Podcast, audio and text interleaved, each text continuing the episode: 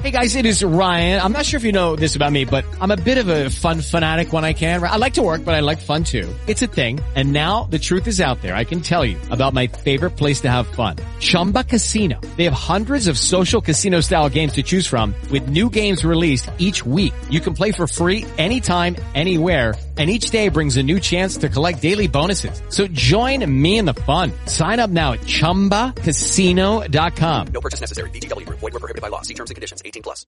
In this YouTube video, published on September 19th, 2017, an unseen camera operator films through the front window of a McDonald's restaurant.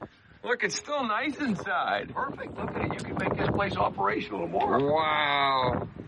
It stayed in great shape. It stayed in really good shape inside. To the rest of the, the whole It's outdated, but it's not that outdated. Unlike a modern McDonald's, with its futuristic interior of natural wood and high technology McCafe machines, this location features powder blue chairs with burgundy and teal accents, the telltale color combination of a time long gone, the early 1990s, aka the heyday of McDonald's pizza. But it's really a I can't believe I worked here. The owner of this YouTube account is a gentleman known as Ron Webabason, sporting a profile photograph wherein he wears a kind smile and no shirt. Mr. Webabason mostly posts videos chronicling the numerous modifications he has made to his automobile. Others show off his family's adopted rabbit, Hoppy the Rabbit, and his impressive collection of trading cards related to the film Return of the Jedi, which I believe is a Star Trek. This is his only video of the abandoned McDonald's frozen in time on the desolate volcanic island of Adak, Alaska. Using the Google.com information service, I was able to uncover several videos and photographs of this McDonald's. It has become something of a tourist attraction for Adak, which once served as the front line for the United States of America's military defenses. This educational film about where you should and should not step when visiting Adak offers some interesting historical perspective. Known as the birthplace of the winds, Adak is set in the far reaches of Alaska's Aleutian Chain, one of the world's most breathtaking yet unforgiving regions. The island has been a home to the Aleut people for thousands of years. When World War II broke out of the Pacific, the island was changed forever. Adak's protected bay, dense cloud cover, and large, relatively flat sections made it a prime choice for a military installation to oust the Japanese, who had captured and occupied the Alaskan islands of Attu and Kiska. In the years since, however, American foreign policy has ensured that no other countries see us in a negative light. Because of this modern age of peace and prosperity, the Navy base on Adak Island, which once housed over 7,000 active service members, has since been all but abandoned. Now, just over 100 permanent residents call Adak home, and the vast tracts of empty barracks, community centers, bowling alleys, houses, drug laboratories, and houses that also serve as drug laboratories serve as a playground for those who would scavenge these architectural husks for furniture, tools, appliances, moldy back issues of People magazine, and other treasures. Hey, it's Kelly with Alaska Picker. At Alaska Picker, we travel the state of Alaska looking for really cool junk and amazing stories. Come follow us along on our latest adventure to Adak. On this groundbreakingly original series known as Alaska Picker, several gentlemen can be seen combing through the ruins of Adak in search of valuable garbage. Tune in next week where we'll check out the old bowling alley and the Fleet Hospital warehouse. That's where all the cool furniture is. Don't miss it.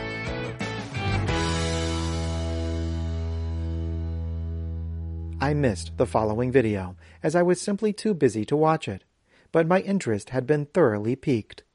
Some years back, I became intrigued by the following question. Why did McDonald's stop serving pizza in the early 1990s? I read an article on the internet entitled How to Become an Investigative Journalist and set about uncovering the answer to this question. I have chronicled my investigation on whatever happened to pizza at McDonald's, a show which began as a podcast but has since surpassed podcast quality to become an investigative journalism program, or IJP. Even though this endeavor has taken me all over the world, from the ramshackle ramshacks of Pomeroy, Ohio, home of the last McDonald's to serve original recipe pizza, to the sweltering swamps of Orlando, Florida, home of a McDonald's that still serves what they claim to be original recipe pizza, but which I suspect to be a novelty brick oven variety and therefore non canon, to the ancient alleyways of Paris, France, where I may have uncovered Egyptian artifacts referencing McDonald's pizza in the famed Louvre Museum, if I happened to schedule my trip in such a way as to arrive there when the museum wasn't closed. I have yet to muster the resources to reach my ultimate investigation destination. That is, a McDonald's that serves pizza in the early 1990s. Until recently, I believed the only way to achieve this goal would be to petition my audience for the funds necessary to build a time machine. But even if I could raise what would surely be upwards of several hundred dollars in research and development costs, it would ultimately be foolish of me to risk life and limb on such an untested technology. The only ethical thing to do would be to send several test subjects back in time first, to make sure they can be returned to the present day without having been lost to the uncharted tunnels of the time maze, or transmogrified into some kind of gelatinous time goo. And I simply do not have the legal expertise to draft an appropriate waiver for such experiments. But then I discovered the abandoned McDonald's in Adak, Alaska quite literally frozen in time. Visiting this location would be the next best thing to traveling to the early 1990s myself. Perhaps if I could examine said McDonald's, I could uncover some clue as to why the McDonald's Corporation would take the drastic and self-destructive step of discontinuing its pizza program. Of course, in none of the numerous videos and photographs of the Adak McDonald's did I see any evidence whatsoever that this location ever served pizza, much less was forced to stop serving it. But, as we all know, it is well within the abilities of the average 12 year old YouTuber to doctor such material. Indeed, using an application called Snapchat on my telephone slash pocket computer, I was once able to film myself using a filter that made it appear as though I was surrounded by dozens of Barbie dolls modified to look like various women from the tri state area. I did not take advantage of this technology as it was an attempt to promote a film called Welcome to Marwen, and I simply cannot authorize the use of my likeness in the service of any sort of unpaid advertisement. But the fact remains that it was available to me, and if I or a 12 year old YouTuber could manipulate visual material to such a degree, it would be no challenge whatsoever for a major fast food corporation to make sure no photographs or videos of the Adak McDonald's exposed any evidence as to why they would stop serving pizza. So, I would have to travel to Adak Island myself and examine its abandoned McDonald's with my own eyes. Thankfully, the listeners of Whatever Happened to Pizza at McDonald's provided me with the necessary funds. It was not enough to hire someone to travel there before me as a test subject, but this was a risk I was willing to take. For I am an investigative journalist, one of the most undaunting kinds of people one would ever care to meet. Plus, I paid the extra $70 for trip insurance, so that if I sensed the slightest metaphorical whiff of danger, I could reschedule my flight for any reason as long as I paid the nominal $250 change fee. With those arrangements in place, I was off to Alaska.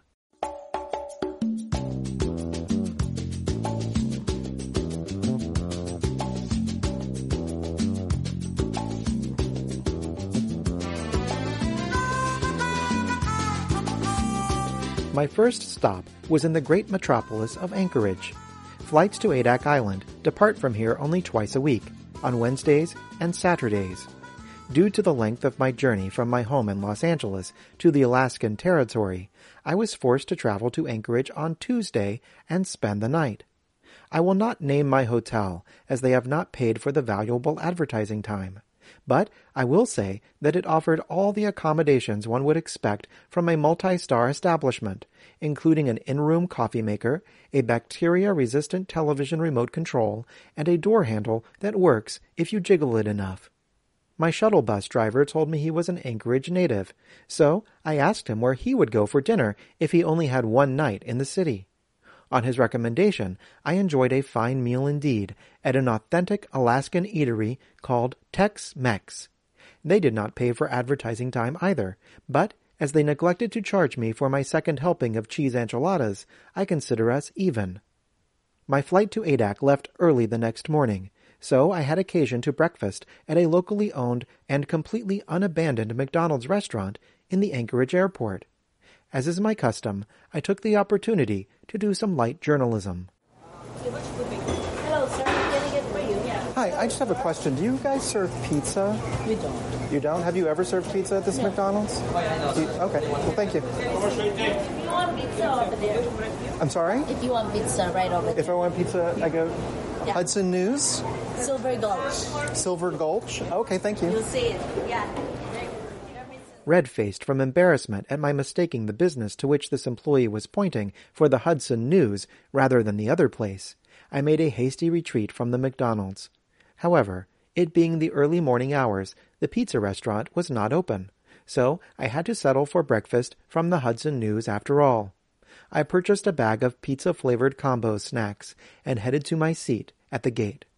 To my surprise, I discovered my Adak Island host already waiting there. While Adak does not contain a single commercial hotel, it is possible to obtain lodging from one of three owners of rental houses. Indeed, it is advisable to do so, unless you plan to take shelter in your own tent or under the mostly blown away roof of an abandoned bowling alley or daycare center. One such outlet only rents to outdoors people who visit Adak to engage in the very difficult task of hunting and killing the caribou who are trapped there on the open tundra without any kind of forest to protect them from being spotted. One of the other renters was a few dollars more expensive than the third, a gentleman named Steve, who is whom I chose. I recognized him immediately from the photograph on his Airbnb profile. A jolly looking man with a tuft of white beard, he reminded me of another figure thought to live here at the top of the world, the being known as God. But when I told him this, he said his name was neither God nor Steve. I soon realized I had the wrong person. The other bearded man sitting across the gate was, in fact, the Steve whose house I would be renting. However, I was so flustered from this case of mistaken identity that I forgot to tell him he reminded me of God. Roughly three hours later, we arrived on Adak Island. I felt honored that Steve must have instantly taken a liking to me, as he asked if I would help him carry upwards of one dozen plastic totes full of supplies from the Anchorage Costco from the airport to both his own house and the house of his son and daughter-in-law. It was my pleasure to do so, as the long plane ride had severely loosened the muscles in my lower back to the point that I had nearly forgotten they were there. After this round of tote lugging, my muscles were pleasantly tight and radiating with a tranquil ache. I deposited my belongings into my section of Steve's quadplex and loaded into his truck so he could give me a tour of the island. I, I watched several videos on YouTube of people who've been here before I came, and there was one video series called Alaska Pickers or something Oh, like that. yes, yes, It was a group of men who were just going to every building and gathering up pallets and pallets of. yes. Furniture. They, they tore up our island. Alaskan pickers did. Oh, Absolutely no. tore it. Yeah, they. There's a lot of bad blood toward the Alaskan yes, pickers. Very bad blood from Alaskan people here, Adak people, Adakians. These were the CB barracks here. CBs, are you familiar with Navy? Seeking to avoid dredging up any more unpleasant memories, I promptly changed the subject and asked if Steve would tell me a little more about himself. I, I was working with the City of San Diego Fire Department most of my life, and I saw an opening for uh, fire chief up here. So I went to the city and said, "Hey, can I take a two two year hiatus? I want to go to try something out." And they said, "Sure. Just remember that that'll affect your retirement." And I go, "I don't care." So I came up here uh, on leave from the city of San Diego. Big old bird there. He's waiting to see if I got any food. He'll look in the back of my truck and look for uh, trash bags Smart. and attack. Yeah. Oh, they're very smart. So, anyways, I lived here. Uh, uh, came up here for a two-year tour as a civilian, and lived here for two months. and then went home to San Diego because he says you now have housing. You can go get your family. So I said okay, fine. So I went to get my family, and Mm, the wife I was married to at that time was not a nice person. She had put me very much in debt, so I divorced her immediately and just brought my son back with me. Oh, I'm sorry to hear about that. Oh no. I'm I'm on my fifth wife, and everything's going well now. So Oh, fifth time's the charm. that's exactly, exactly. As we listen to classic rock and roll music on Adak's single and not entirely legally transmitted radio station, Steve took me to the outskirts of the town, whose inskirts only contained about three square miles. In its heyday, the island housed dozens of nuclear missiles, ready and waiting inside silos both overt and hidden, pointed at our enemies across the sea. First, at Japan, then, after World War Part II, at the Soviet Union. But, as I mentioned before, the United States now has nothing but friends on the international stage, and there is simply no reason for us to maintain such an antagonistic posture toward Russia, one of our greatest allies. Thus, the facility where nuclear warheads were once handled and cared for by only the most trusted technicians in the United States military now resembles nothing more than a giant birthday cake. Only instead of cake, it is filled with vast emptiness, and instead of a coating of delicious frosting, it is clad in a layer of dirty concrete. And instead of being surrounded by happy partygoers, it is surrounded by rusty barbed wire. This is the old uh, Mao compound. The Mao compound, as you can see, was a very secured area with all the barbed wire and everything else. This is where they stored and worked on all of the nuclear weapons. It was uh, guarded by the Marines, uh, authorized if you got within 50 feet of the fence, shoot to kill if you didn't follow orders. Lit up completely all the way around because this was filled with nuclear weapons. They would take the warheads off of the missile sites that were out here. We had 57 missile silos on the island, pointed at Russia back during the war, the Cold War. And I would, as the fire chief came out here, I was allowed to go into this building and do a fire inspection once a month because it was required. So I would drive out here, I'd come down this road right about here, and I would come to a fence right about here, and I'd have six Marines come running up to me with M16s pointed at my head. Uh, get out of the vehicle, please. And I'd get out, I'd park it. One would hop in, park it over here, and they, the other five would escort me through all the different gates. We now lovingly call this the seven gates of hell. Earlier in the day, I expressed my uneasiness to Steve regarding the buildings in our neighborhood. Our street, which technically has a name, but because the street sign blew away, also technically does not have a name, is lined with identical looking duplexes and quadplexes. I mentioned to Steve that I was afraid if I took a walk, I might return to the wrong house and be lawfully shot dead by a concerned citizen exercising his or her rights under what I can only assume is Alaska's robust stand your ground law. But he assuaged my fear by saying no one on the island is that violent. Plus, most of the houses are abandoned. If I wanted to explore inside an empty house, I was welcome to. They're easily identified by their overgrown yards, their listing garage doors, or their lack of the correct number of walls. I should just be careful, he warned, not to step on any loose nails or become overwhelmed by a phalanx of ravenous rats. So there was no danger at all we would be shot by any lingering nuclear facility guards, by Adakian citizens, or even by any of the several armed caribou hunters bravely chasing frightened animals around the other parts of the island. In fact, the number of dangers facing a resident or visitor of Adak could be counted on the amount of fingers attached to the average human hand. I saw in my room there was a notice on the refrigerator Yes. to uh, not drink any hot water. That that is absolutely correct. If you're in any other house except mine, my, my house has been completely repiped with PVC pipe, no lead whatsoever. So I have uh, all the other houses. I don't think anybody else has done that. Uh, it's not bad. There's, Well, that's what I was about to ask. If I had a tall, refreshing glass of hot water, it hasn't Sure. affected me in any in, in, in any way, any way, any way, shape, or form. I So, see. The sense of peacefulness this brought upon me was revelatory. In my home city of Los Angeles, it is not unheard of for a person to meet a violent and untimely end simply by getting on the proverbial wrong side of an average citizen, a disgruntled police officer, or even a gruntled police officer. I noticed that there was a uniformed police officer on the plane who, when we landed, just took up a post in the airport. That is correct, because we have no uniform police on this island. We have what is called a VPSO, Village Police Security Officer. He is uh, an unofficial cop. He's an unofficial fireman. He's an unofficial uh, security guard, and he's an unofficial uh, uh, EMT. But he is our village cop. I see. So if someone breaks into my duplex, Yes. or if I get sick from drinking a glass of hot water, or if it catches on fire, I go to the same guy? Yes.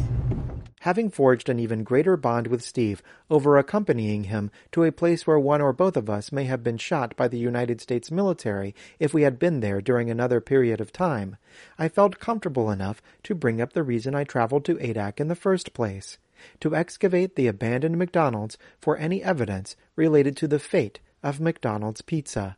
Do you remember the McDonald's here ever serving pizza? There He was took off. This is my pilot Oh, that was staying with me. He got off the ground. Very good. He's on his way to Russia. what's he going to do in Russia? He is delivering that airplane to China, but he has to step, step, step. Oh, I see. Yeah. Um, this building, real quick, down here. Yes. It's called the Yakutak. Very large building. It was the auto hobby shop. So if you owned a vehicle on the island, you could take it in here, and it was run by MWR again, and they had lifts in there, so you could lift your car up, go underneath, change your oil. They had all the tools in there, everything you need. It was all free. Go in here and use the auto hobby. You could change your engine, you could change your transmission, you could change the drive drive shaft, everything. They had all the tools to work on any kind of car in there. This is why it's so big. Seems like that would give rise to a real hot rod culture. To be perfectly candid, I did not have any knowledge of hot rod culture, but it was clear my broaching the subject of the McDonald's was outside of Steve's comfort zone. Whether his trepidation about discussing the matter was the result of some physical threat, psychic attack, or just a lack of interest, I thought it best to set the issue aside and take in the abundant wonders of the Adak landscape.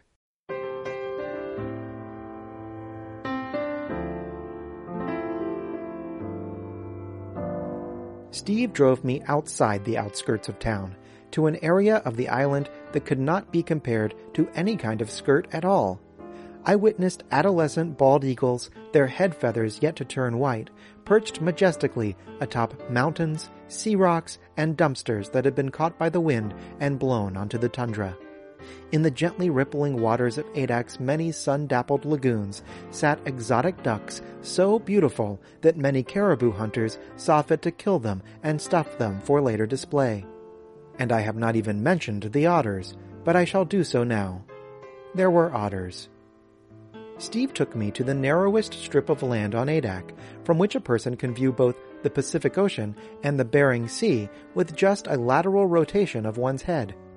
Marveling at this wonder, I became overwhelmed with thoughts of my ancient ancestors who bravely marched through this land when it was a dry land bridge to a continent full of dangers unknown. But then I remembered Ancestry.com told me my ancestors came from one of the grimier regions of England. Still, some people probably are descended from those who crossed the Bering Strait on foot, and I think that is really quite something. My thoughts turn to a particular subsection of those descendants, a people known as the Aleuts, who have inhabited Adak Island and its surrounding territories since time immemorial.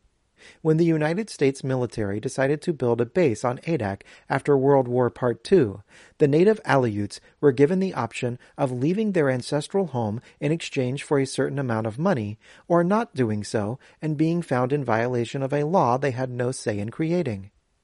After America became friendly with every other country and closed the Adak facilities, the Aleut people were kindly invited back to live on Adak, which had been largely untouched, save for the hundreds of abandoned buildings, pieces of unexploded ordnance, and tracts of buried asbestos that the military left behind.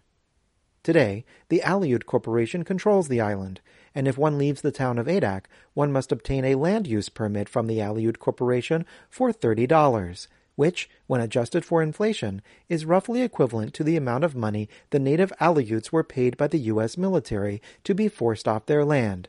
So everyone is pretty much even. It would have been nice to have an Aleut guide me around the island, but thankfully, Steve is the next best thing. I'm also considered a an elder on this island.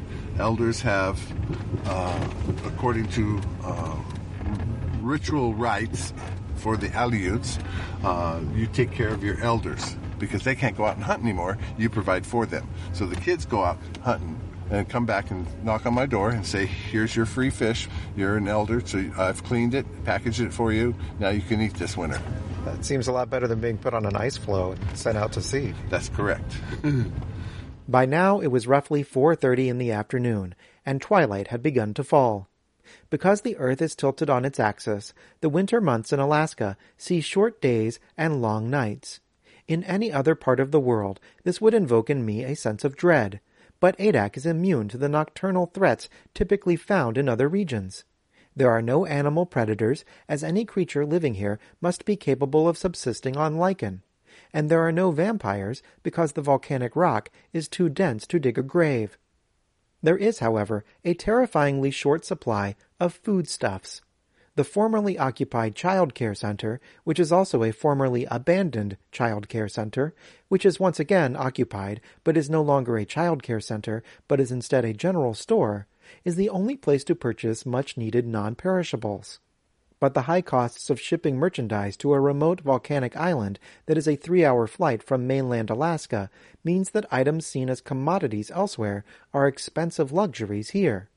I brought to the counter a can of minestrone soup and a box of butter flavored crackers.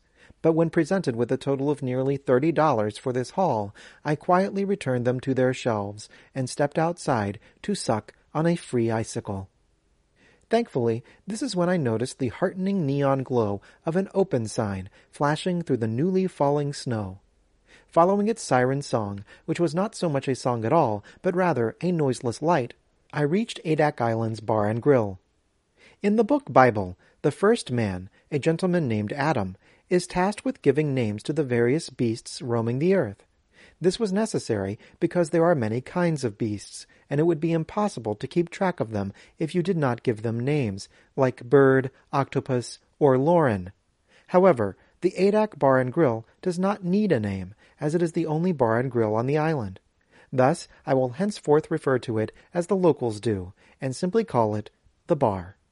When I arrived, I found it utterly packed with over three Adakians, and I could see why it serves as a home away from home for the islanders.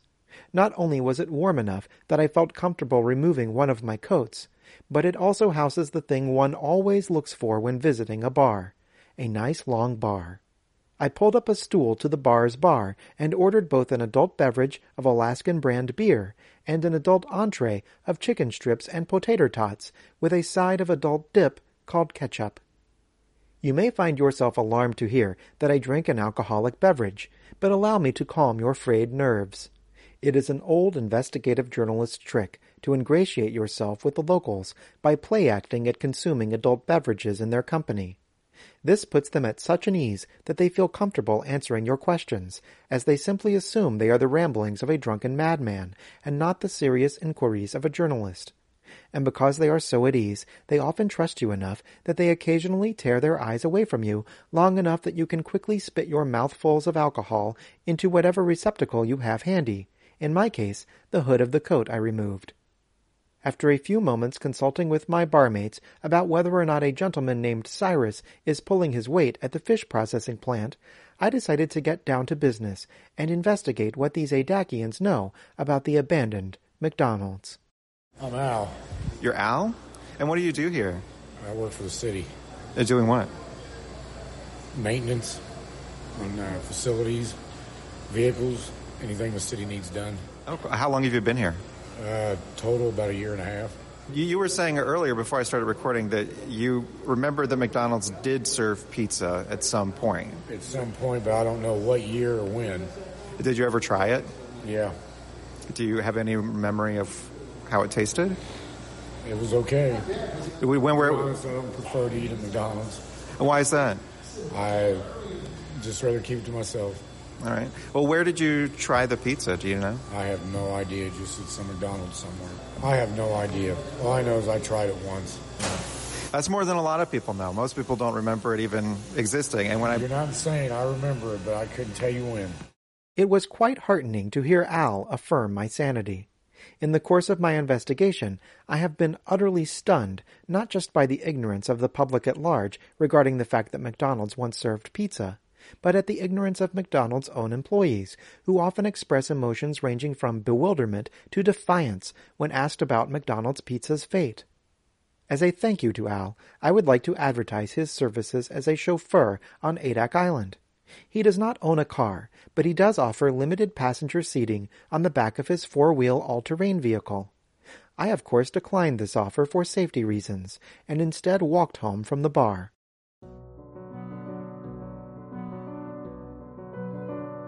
To maintain my cover as an intoxicated person, I took a circuitous route back to Steve's quadplex, which was not very difficult to feign, as I was not really sure which direction I should go. As I stumbled through the darkness, pouring spat beer from the hood of my coat, I felt something crack underneath my snow boot and heard a loud crunch made even louder by the fact that there was hardly anyone else on the island to make a sound. Thinking I simply stepped on the frozen body of someone who became lost on the way to the bar, I turned on my flashlight with the full intent of extracting the deceased person's teeth for later identification. But instead of a frozen body, I actually discovered something quite startling. I had stepped on the toppled intercom box of a fast food drive-through. This was the object of my quest, the abandoned McDonald's itself.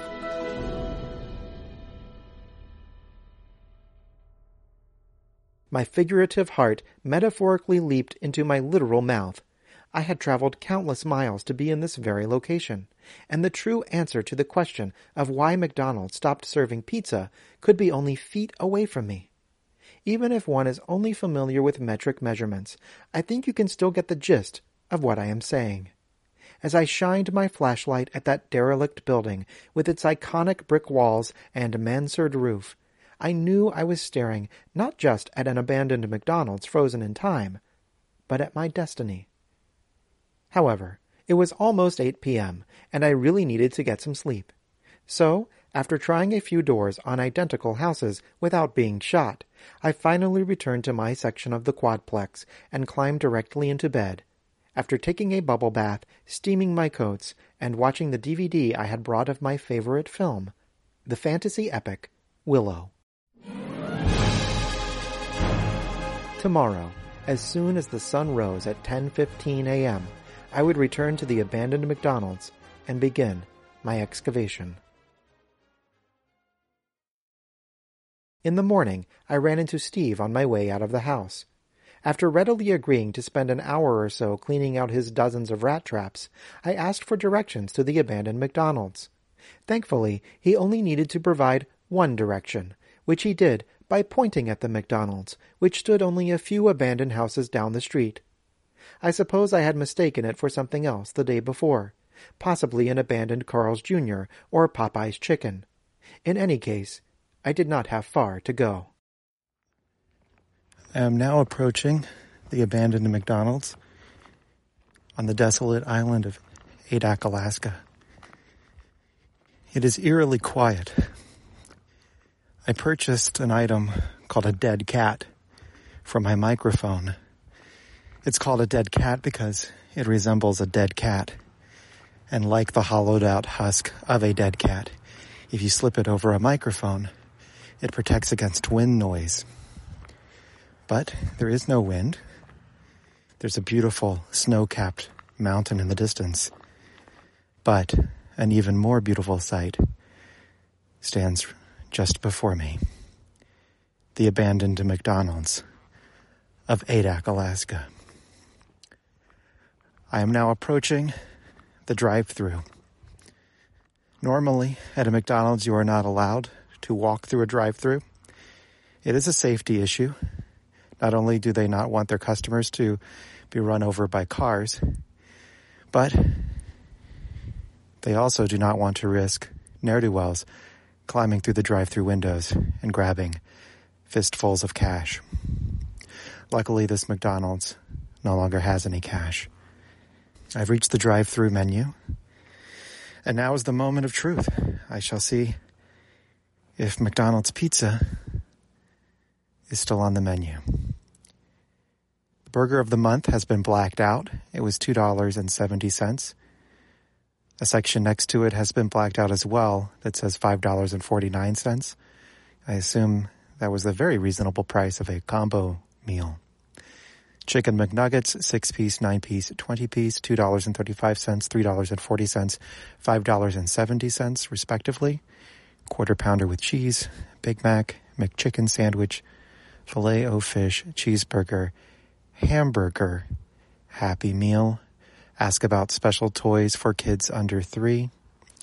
Dino size fries. Now, this is an item I'm not familiar with. Thankfully, there is a photograph to accompany it.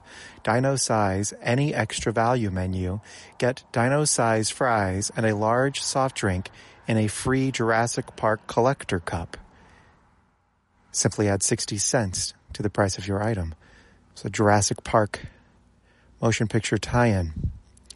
A film that was released in the heyday of McDonald's pizza.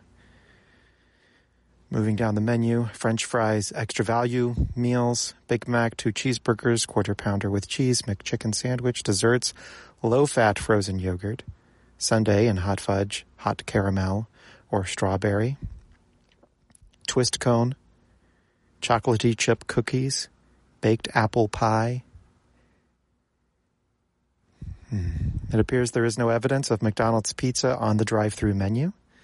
Perhaps it has been removed. In addition, there is the advertisement still for the Happy Meal toys of the time, toys related to the animated television series Bobby's World, which was the loosely fictionalized account of the life of screen and stage legend Howard Mandel when he was a child. As I've mentioned before on this program, this cannot be a coincidence because Mr. Howard Mandel was also the celebrity mascot and spokesperson for McDonald's Pizza in its heyday. The fact that this drive through menu still contains this tantalizing clue as to McDonald's former relationship with pizza, but does not include a listing for pizza itself, I can only consider to be a taunt, either from the corporation, from the powers that be that forced them to stop serving pizza, or from some higher power. Moving down the side of the building, I'm approaching the drive through window.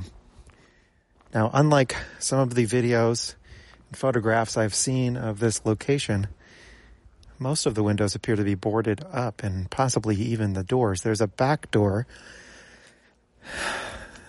that has a padlock on its latch.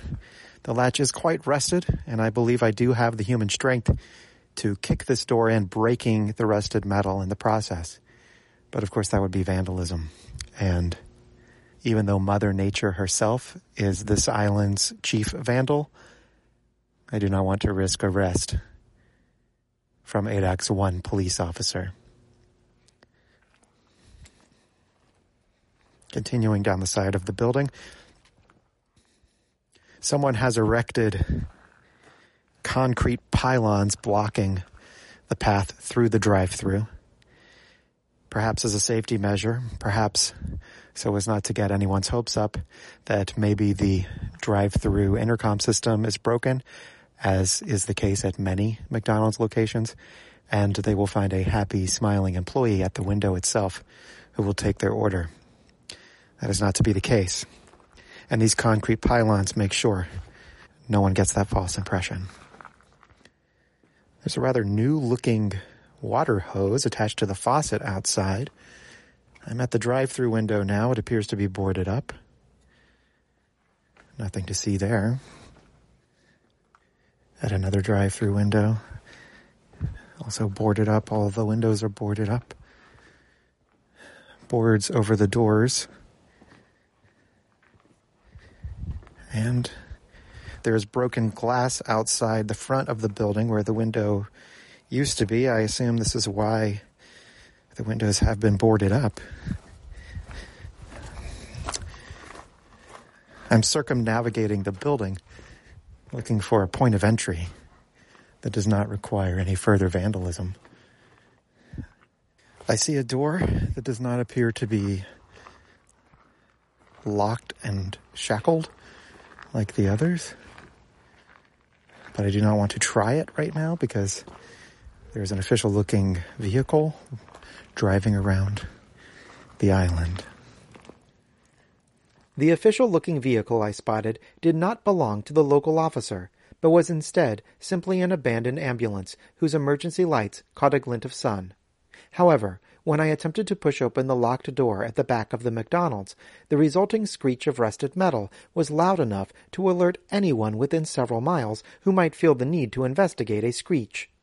Having spotted no evidence of McDonald's pizza, I hastily returned to my dwelling, but not before noticing through the crack in the back door that a fluorescent light shone inside the building.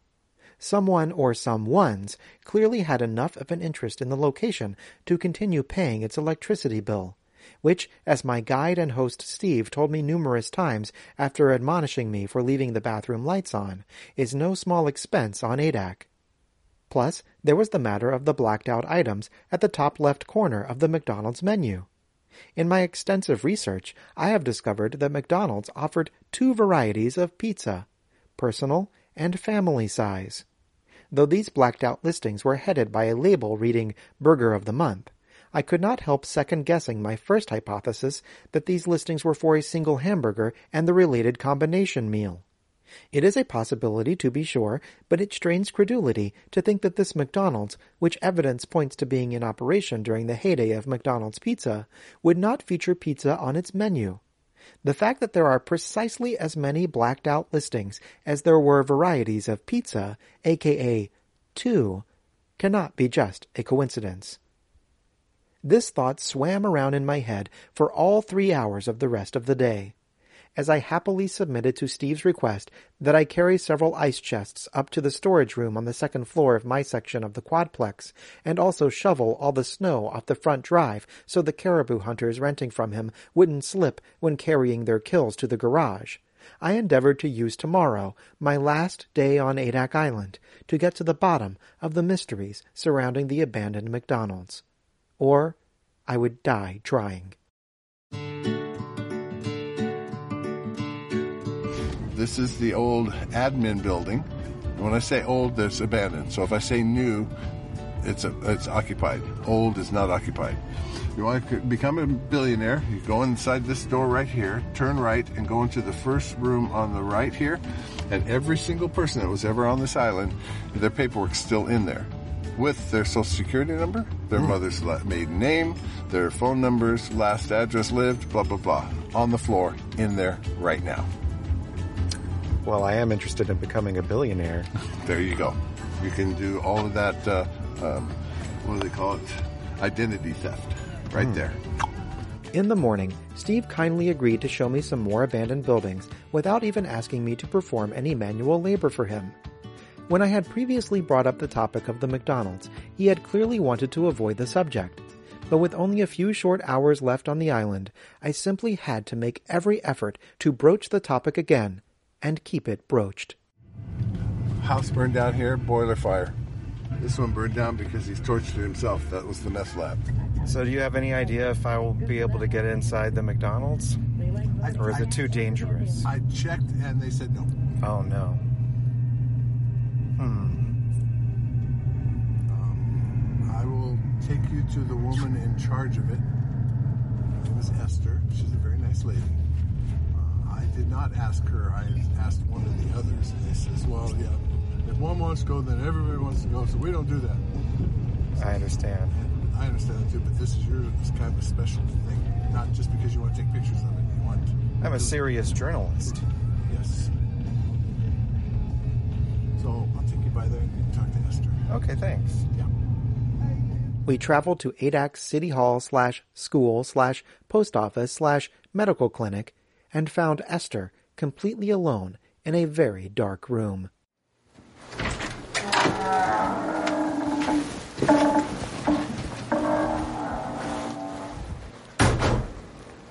Are you here, Esther? Yes, I am. I have someone that would like to speak with you, please. Hello. Hi, my name is Brian Thompson, okay. and uh, I'm a journalist, and I'm here to look into the abandoned McDonald's and I was wondering if there's any way I could be let inside, even with an escort or something, just so I can look around and maybe Um, take some pictures. Larry on the island? Who? Larry. Larry, yes. Because Larry has the key to Oh. the ACDC office right now. Okay. And he has, and the key to the McDonald's Is in building. that office. Is in our little itty bitty. We don't have a lot in there, but yeah, we've got keys. yeah, I told my I says it's been, windows are starting to get broken and stuff. We had to get it all closed up. I completely understand, but uh, He's doing a, a journalistic thing, and, and uh, uh, one of the main reasons he came here was to see that building as part of his uh, blog or whatever. Yes. Well, it's But- like since McDonald's is left there, and yeah, it's not McDonald's anymore. It's the Mount Moffett building. Oh. They renamed it to. It's not McDonald's. It's Moffett. Um, Well, I'm looking into why McDonald's stopped serving pizza in the early 1990s, and I know that it seems to have been abandoned kind of around that time. So I was just going to see if there might be any evidence of pizza having been served there at some um, point. You won't find it inside. I don't know if you'll see it out on the little Well, legend stand. I looked on the drive-through menu. Nothing there. Very suspicious that there's no pizza. There's a million listings except for one is blacked out. Ah, ah. So, So that might have been could have right at been. the time that they. I asked my wife, and she says she remembers getting pizza there. And Oh, this really? Was the early, the late '80s. oh, I need to But talk to yes, her. After ACDC got the building, the first thing that they did there, um, and it did, did, did ta- they ended up taking a lot of the kitchen things out, was they were um, not totally processing, but they were sort of basically getting halibut fr- from the boats ready to get onto the plane. Processing plant. Oh, I because see. we did not have a fish plant here. That's right. So they were taking the halibut directly from the boat up to the McDonald's, cleaning it all up and sh- taking it over to the airport and shipping shipping it out. When was this? Um, that was probably about 2000 four or five years ago. Okay. That's Okay, and then after that, Icicle came and they were the fish plant, and um, they did not have the setup that they've got now at the fish plant. So ACDC rented the building to Icicle, and that was their cafeteria. That's and it was, as they were doing that, they did a whole bunch of kitchen renovations because the you know those state people they come in and say oh your hood exhaust Yeah, system exactly. is not They had to get it up to code. I- Up to code, and yeah we spent that building's got like five hundred thousand dollars in oh it Oh my gosh. Wow. So none of the original No, kitchen not in there. stuff is in there. That was um, there might be one or two things but you'd be hard pressed to you can see it. find them under all the new things Certainly no pizza ovens. no I don't And if think they so. were in there, they were removed. I can guarantee you that. Where would they have gone? Larry would know. Okay. Because Larry pretty much scrounged everything that he needed for his place over here, Pizza Ovens. Oh, Larry has his own pizza establishment? Yeah, Uh, out at the, The bar. At the bar, except no, I think those ones are Did they come from the hill, or did he buy them and brought them on island? um, another place that had pizzas Oh. was the bowling alley That's had right. pizzas, but That's I right. think they bought their ovens themselves. Yeah, yes, I- no, there's- pizza is probably some of those are still the in the most bowling alley. popular food On the on island. Adak. Always that has, has to to be, be on the menu. On the menu, yeah. Pizza is must. In fact, even as a personal person, it's like I go into the store and you get a pile like this of the frozen pizzas Mhm, to mhm. to throw in your freezer. I don't know. There's They're they- inexpensive. It's delicious. It's everybody's favorite food, which is why I'm interested in McDonald's not serving it anymore because I feel like it's a it's a win-win scenario for everybody. Well, isn't that about the time they started having more things like pizzas, more Ribs. According to my research, what happened was um, McDonald's was not doing very well at dinner time. Places like Pizza Hut were doing much better at dinner time. And so they decided that they needed to compete. And so they introduced pizza and they introduced adult oriented hamburgers like the Arch Deluxe to try to convince adults to come to McDonald's at nighttime because people only thought of it as a breakfast and lunch place. Oh, wow. But then they stopped mysteriously in the early 90s. Around the early 90s. It lasted longer in certain places. Well, one of the things is back then McDonald's did not deliver, and almost all these other places do. That is a good point. That is a very good point. And we had a drive-through here. You don't remember the McDonald's here ever serving pizza? Um, I've never been here when the McDonald's was, Was here. open. I Oh, arrived okay. in 2006, which is after the Navy is already all gone. Okay. So the McDonald's is closed down. At that time, yeah. Um, So Larry would have the key to the McDonald's, and he also may know where any potential pizza ovens Possibly. were deposited. Possibly. and he he probably has memories and Absolutely, because he's been here on the island since He's then. been here since Yeah. the, the when the Navy was closing it down. Exactly. So it's fair to say he's a McDonald's pizza oracle. Could be. Hmm. Um, we'll find out. We'll go find him. I have to ask. Larry's very knowledgeable. He's super, super, super duper guy. Um, he was the he was he tried to sell me the bar, but he runs the whole cable, television, and the whole Adak Eagle Enterprises. He's, he's the CEO. Well, let's go see if we can find him. He drives a black pickup truck that has a flatbed on the back. So if you see it, give a yell. As we drove around town looking for Larry's truck, I could not help but notice another stunning coincidence related to my McDonald's pizza investigation. From time to time, I am forced to obscure my identity for various reasons. Like many in my trade, I have thus become a master of disguise. One of those disguises is a long haul truck driver named Larry Truck, which I once employed to circumvent the voice recognition technology utilized by the McDonald's customer service line. Hello, thank you for calling McDonald's. My name is Dominic, and how may I assist you today? Uh, hello, my name is Larry Truck, and I recently visited the McDonald's location in Pomeroy, Ohio. Are you familiar with it? You said what, sir? Uh, my name is Larry Truck, and I recently drove my truck Larry, to. Larry Truck? Yes, Larry Truck. T R U C K. T-R-U-C-K? Correct, like the truck. L-A-R-R-Y, Larry, and Truck, T-R-U-C-K. Right. Oh, no, that's not how you spell my first name. How do you spell your first name? It's uh, L A R R I E. The fact that I would have a character called Larry Truck in my stable of disguises and would now be scouring the desolate island of Adak, Alaska for someone named Larry who drives a truck only cemented my conviction that fate had brought me here. Finally, Steve approached a pair of maintenance workers who were attempting to fix and or pilfer an abandoned house's garage door. You seen Larry? Yeah. Oh, good deal. He's not on island. He's gone. Okay. Cool. Thank you. I knew you'd know.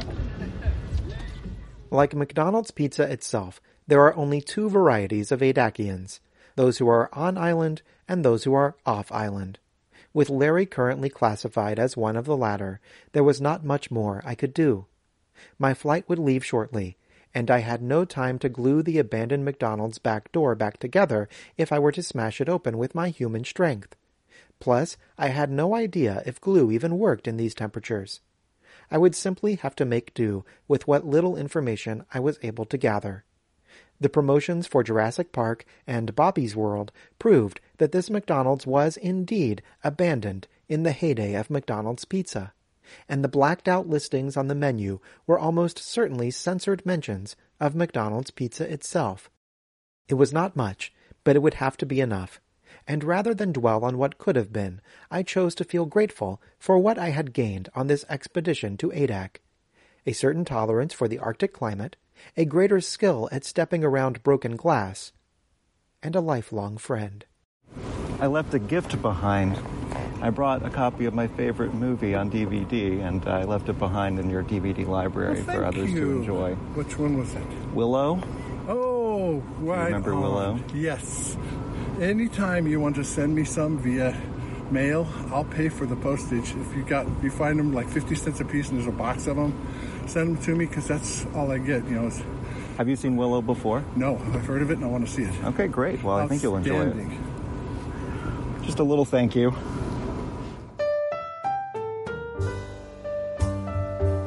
While waiting at the Adak airport check-in counter behind a long line of hunters attempting to squeeze caribou carcasses into the carry-on sizer, I felt what could only be described as a quaking in the earth.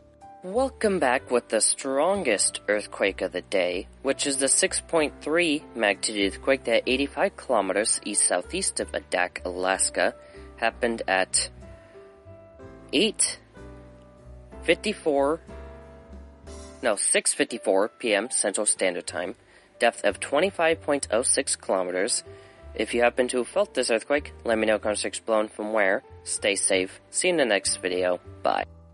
I am simply too busy to inform this amateur YouTube seismologist that I felt this earthquake. But I will tell you all now that I did indeed feel it. And as the ground trembled beneath my feet and rat safety pamphlets shook loose from their plastic display stands, I could not help but recall a moment from my time with Steve not 24 hours earlier. We averaged between uh, eight and ten feelable earthquakes on this island every day, every day, 30 years ago. Very, very active volcano, um, volcanic action here. And that's died down? Yes, quite a bit. I have. Have you felt one yet? No. No, I haven't. I haven't felt one in probably three weeks now. In the book Bible, the ground similarly quakes upon the death of Jesus, whose last name a gentleman handing out religious tracts in front of the White House once told me is Ben David. This was a sign from Jesus' father, God Ben David, that a great event had just occurred. And as Steve had assured me these kinds of earthquakes are no longer normal on Adak, I could not help but attribute the hand of the Almighty to this tremor. Indeed, a great event had occurred. Though I was tantalizingly out of reach of the true reason why McDonald's stopped serving pizza, I had traveled across the globe to lay my own eyes upon the abandoned McDonald's of Adak, Alaska, frozen in time since McDonald's pizza's heyday. And that was something almost no one had accomplished before me. Less than 400 people, if I had to guess.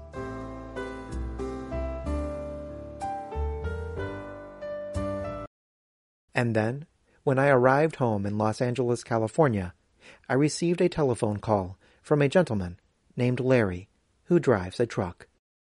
I was told that you are the current owner of the McDonald's. Is that true? No, that is not true. Adak Seafood LLC uh, owned that uh, building. Adak Seafood? Uh, yes, that's that's uh, that's part of a, a, a non-profit uh, profit organization for the community. Oh, okay. Well, I was told that you maybe owned it in the past or had access to the insides of the past. Basically, what I was told was that the entire inside of the restaurant was gutted and anything that was inside was either removed to another location or thrown away. Do you know anything about that? Uh, yes, uh, basically uh, everything inside. What the military did, most all of that also. So everything inside now, uh, ACS, they replaced everything and they used it as a restaurant for the fish plant. Oh, I see. So it was used as a restaurant for the people that worked in the fish processing plant.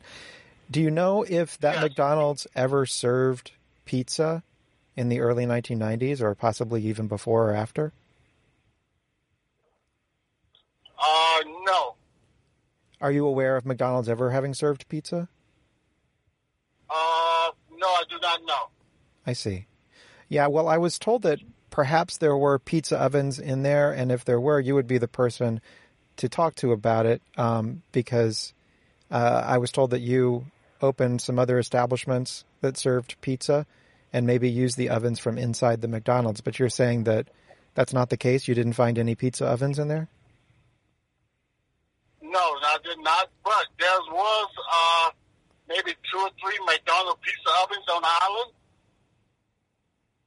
There are two or three McDonald's pizza ovens on the island? There was on the island, yes. What do you mean? Like they belonged to McDonald's? There was McDonald's pizza oven. Uh, what are the six? The six uh, ovens have six ovens, something like that, five or six ovens, and it was, and uh, I had the manual to it, and it was a McDonald's pizza oven. Oh my goodness, this is very valuable information. So, where you're saying that this was an oven that was manufactured by McDonald's and was capable of cooking up to six pizzas? Do I have that correct? Yeah, And where five or six pizza, yes. and where would this oven be located now? Uh, that I will be located out there at the uh, the dump, uh, out there at the contract camp. At the dump. Uh, it's a place where they go and dump dump uh, uh, all the metal. Any sort of metal refuse is dumped in this one location specifically for metal. Yes. Do you know how long? Do you know how long ago that might have been? within a year. Oh, less than a year from before now. Yes, I dumped it there. Uh, So where what was the chain of custody for this oven from let's say the early 1990s to less than a year ago when you dumped it in the dump? Well, the change of change of customer and stuff, right? Is that uh, I pulled out from uh, somewhere somewhere else. It was not in the McDonald's building. I pulled it from somewhere else, and uh, the parts to get it fixed would cost more than getting a, a new one. Sure, I would imagine it would be very difficult to order those parts considering McDonald's no longer serves pizza and probably doesn't manufacture those ovens anymore. Um, do you know? Was, so that oven was used to make pizza at another location. Do you have any idea which location that was that you retrieved it from? Uh, let's see here. No, I can't remember where I got it from. But you do think that it was in use Uh, as a pizza oven. Yes. Oh, I know it was a pizza oven. So people were using it to make pizzas, and people were enjoying those pizzas because they were baked and served. I would imagine in a relatively short period of time, or at least not so long that people didn't want to order them. Right. Well, I don't know about that, but uh, uh, I know it's a pizza oven. Uh, I even called uh, McDonald's to look. I mean, uh, the part menu, the part service people, and try to get parts for it. And what did they say? They said uh, the best thing to do is uh, you come out better uh, getting another piece of it, I see. new one. So, I guess to recap, you were able to retrieve this pizza oven from another location. You were able to determine that it belonged to McDonald's. It was broken. It was too much of a hassle to fix, so you dumped it in the dump for metal dump. That's correct. Very, very interesting. Thank you so much for your candor. This has been more helpful than I could have possibly imagined. And uh, if I knew you was interested in that while you was out there on Adak, I could have I could have informed someone to take you out there to the place, and you could have took pictures. Yes, uh, I guess I could have done that. Um, so it's a real shame that I wasn't able to do that. Well, maybe I will come back at some point in the future. I did enjoy staying with Steve. Right. Thank you for calling Alaska Airlines customer care. In a word or two, how can I help you? Well, I recently took a trip to Alaska, and I believe I may have forgotten something, so I was wondering if I could get a free trip back. Sorry, I didn't catch that. Tell me the reason for your call. Well, I You recently can say took. thi- Uh, Well, hello? Sorry, I still didn't understand. To see if a flight's on time, say check status. For all reservations, including award travel, say reservations. Otherwise, say mileage plan account or more options. More options, I guess. You can say baggage information or website help. For anything else, say general questions. General questions. Did you know you can save at least $15 per person and find our lowest fares by booking online at alaskaair.com? I did not know Baggage that. fees may apply. Please hold while I transfer you to an Alaska Airlines representative. Okay, this call thank may you. be monitored or recorded. Not a problem. May I have your name, please? Hello, my name is Brian Thompson. Brian, how can I help you today? Well, I recently took a trip to the island of Adak in Alaska, and I think I may have forgotten something, so I was wondering if I could get a return fare for free. Um, to go back to the island? Yes. Um, no, I, we would have to charge you to, to fly you back up there. Oh, okay. So it's just a discounted rate then? Uh, there would not. It would just be whatever rate is published on the website. It's should I just search under I forgot something, so I need to go back, or is there a different section? Uh, there is not anything for that. So if you if you forgot something, you would just buy yourself a new ticket to go back. Oh, I see. Oh. Okay. Well, it's just sometimes when I order something from Amazon.com, it doesn't arrive, or it does arrive, and one of my neighbors, um, I think, probably steals it. There's one in particular I think is probably doing it. But when I tell Amazon that it's not arrived, they'll usually just send me another item for free. So I was wondering if you had a similar policy. We do not, unfortunately. Okay. Well, um, thank you very much for your candor, and um, I hope you have a good Thanksgiving. You do the same, Brian. Thank you for calling Alaska. Thank you. Goodbye. Bye bye. Thank you for listening to Whatever Happened to Pizza at McDonald's Expedition to Alaska. Special thanks to Steve for being such a great host and guide. And thank you to the people of Adak for welcoming me to your desolate island. Thank you as well to the many listeners who funded this expedition. It would not have been possible without you. And after your holiday finances are settled, I may contact you again about contributing to a journey back to Adak to retrieve the McDonald's pizza oven and relocate it to where it belongs in a museum. For photographs and videos from this journey, please visit our Instagram, Twitter, and YouTube pages. The investigation continues at our attractive website, www.pizzaatmcdonalds.com. I'm Brian Thompson.